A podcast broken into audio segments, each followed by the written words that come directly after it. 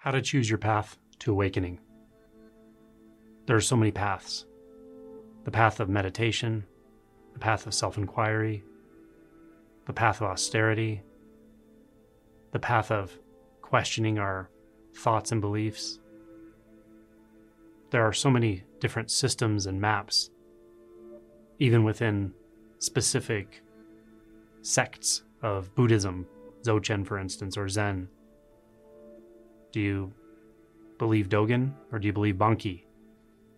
The different Zen masters who have different apparent approaches. So this can be daunting when we look at all these different descriptions and pathways and maps. So, how do you choose? Well, if you know me by now, you probably know I'm going to say something like, You don't. It's not like that. You don't look at a menu and look at which dish and the ingredients in the dish are most pleasing to you, and then choose that path. I'll sometimes see comments or questions along these lines, comparing this path to that path, and sometimes even laying out the concerns. Well, this sounds too painful to do it this way, or this doesn't seem like the right way for me. And what I sense is some evaluation. It's kind of that analysis paralysis, like using your discerning mind to compare concepts and using that to avoid really taking the plunge. Now, I know that can kind of land as a callous statement, but I'm here to tell you the truth about this, and that is many people spend years, really, they can spend decades approaching spirituality from a conceptual standpoint, from an intellectual standpoint, learning all of the different concepts, the maps, the teachers, the teachings, the ancient texts, the suttas.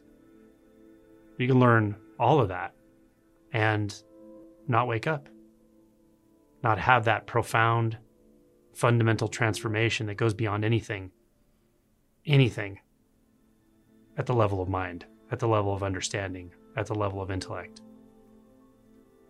This is an alteration in the experience of being you. This is an alteration in the experience of reality. So, really, it's an alteration in reality because initially we're identified with our experience of reality and we don't realize that. That's why it's such a contracted experience. But when this shift occurs, we realize all of the paradigms, and most importantly, the preconceptions, the unexamined beliefs that were defining our views, that were defining even our perception of how to approach spirituality. All of that is all part of the illusion. And we wake up from that. Or something at the level of identity or what we take ourselves to be suddenly finds itself free of that. And then everything is rather free. You're free of that limited identity. You're free of that seeming separate identity. So then it begs the question what are you at this point? But with this transformation, with this transition, that question changes dramatically. There's far less or no concern in what am I? Who am I? What, what is the right map? What is the nature of reality? What is the answer to birth and death? All this stuff becomes laughable, becomes kind of a joke because you see it was all conceptual. This is all conceptual until it's not. All of it. All of the doctrine, all of the understandings, the maps, Buddhism, Hinduism, Advaita Vedanta, Zen, Dzogchen, Mahamudra, Christian mysticism, Sufism, all of it. It's conceptual until it's not. And you're the only one that can orient yourself such that you're willing to go through the boundaries of your own identity barrier, what you take yourself to be.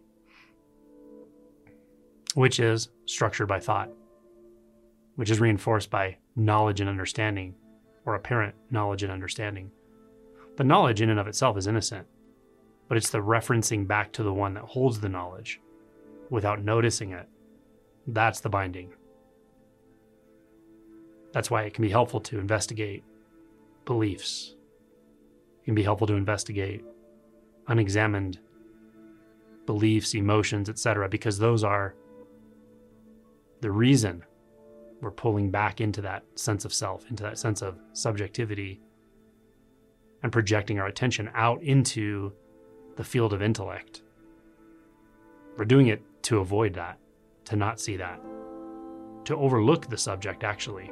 And that's why one of the techniques that works really well is to, with a very ardent or very determined or very vigilant practice, turn attention inward to find that one, to find the I, to find the subject, to find the sense of you right now as you are before the mind moves, before any thought is identified with, before anything is avoided, before anything is desired. Who are you? What is that? It's always been there. Doesn't come and go, doesn't change. It's not subject to past and future. It's right there. So, coming into contact with that, orienting toward it, can dispel a lot of illusion, functional illusion, the functional illusion of subjectification and projecting attention out into the intellect. So, if you're telling yourself you're trying to discern the path, learn as much as you can about spirituality or Buddhism or awakening or any of it, and preparing, then just remember this or just consider this. You can't prepare for this, and you don't choose your path. All you can really do is answer the call and the call will take you directly into the unknown right now. Directly into the unknown right now.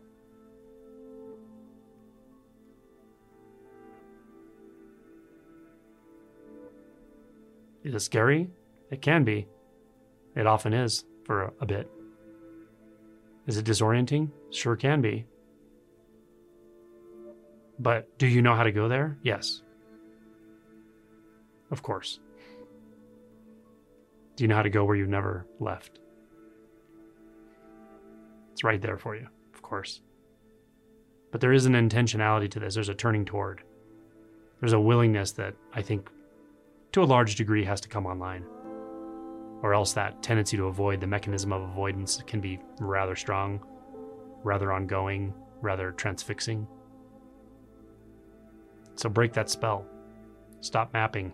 Throw the maps away. The maps, not only of spirituality and moving forward spiritually, but the maps of who you think you are, where you think you came from, where you think you're going. Throw those maps away. See that they're thoughts. See that they're just momentary thoughts, popping like popcorn. Out of where? Did they come from the past? No, the past is an illusion created by that pop, that momentary experience of a thought. When there's no identity, this is funny. When there is identity, it's not funny. It feels very confining. Time. Feels like you never have enough time. Feels like no matter what you do, it's not quite good enough, not quite right. Got to figure out how to manage it. And spiritual concepts can sneak into this for quite a while as well. How do I manage this spiritually now instead of conventionally? But as long as that illusion's there, the illusion of time, there will be discomfort. The illusion of a world you have to navigate. The mental world. It's never been there, but we've imagined it into apparent being so many times, so frequently, and so consistently that we've started to feel it like a gravity.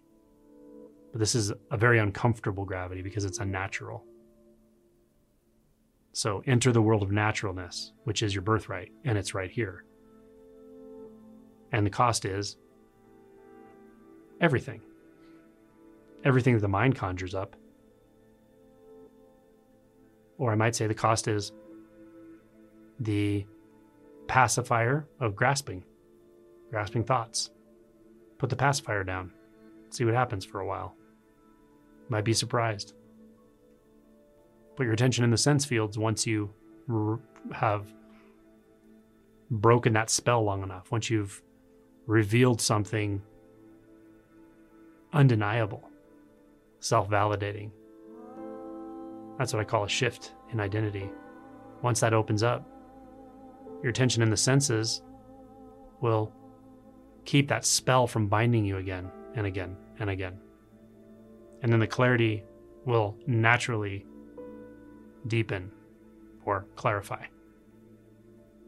So, are there stages to this? Sure, but they're not in the future. They're nothing you're going to navigate with the mind or understanding. They're a natural progression, or perhaps a regression.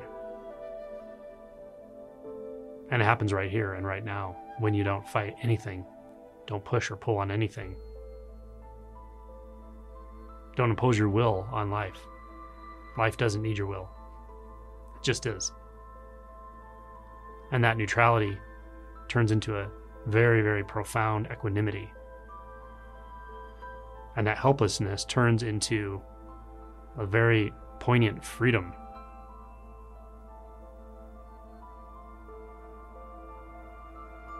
And together, that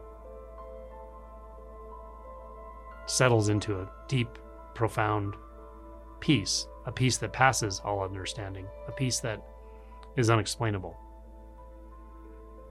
The mind won't get that. It can't get that. The ego can't get that. The illusory separate self can't get that. But it can be revealed very naturally.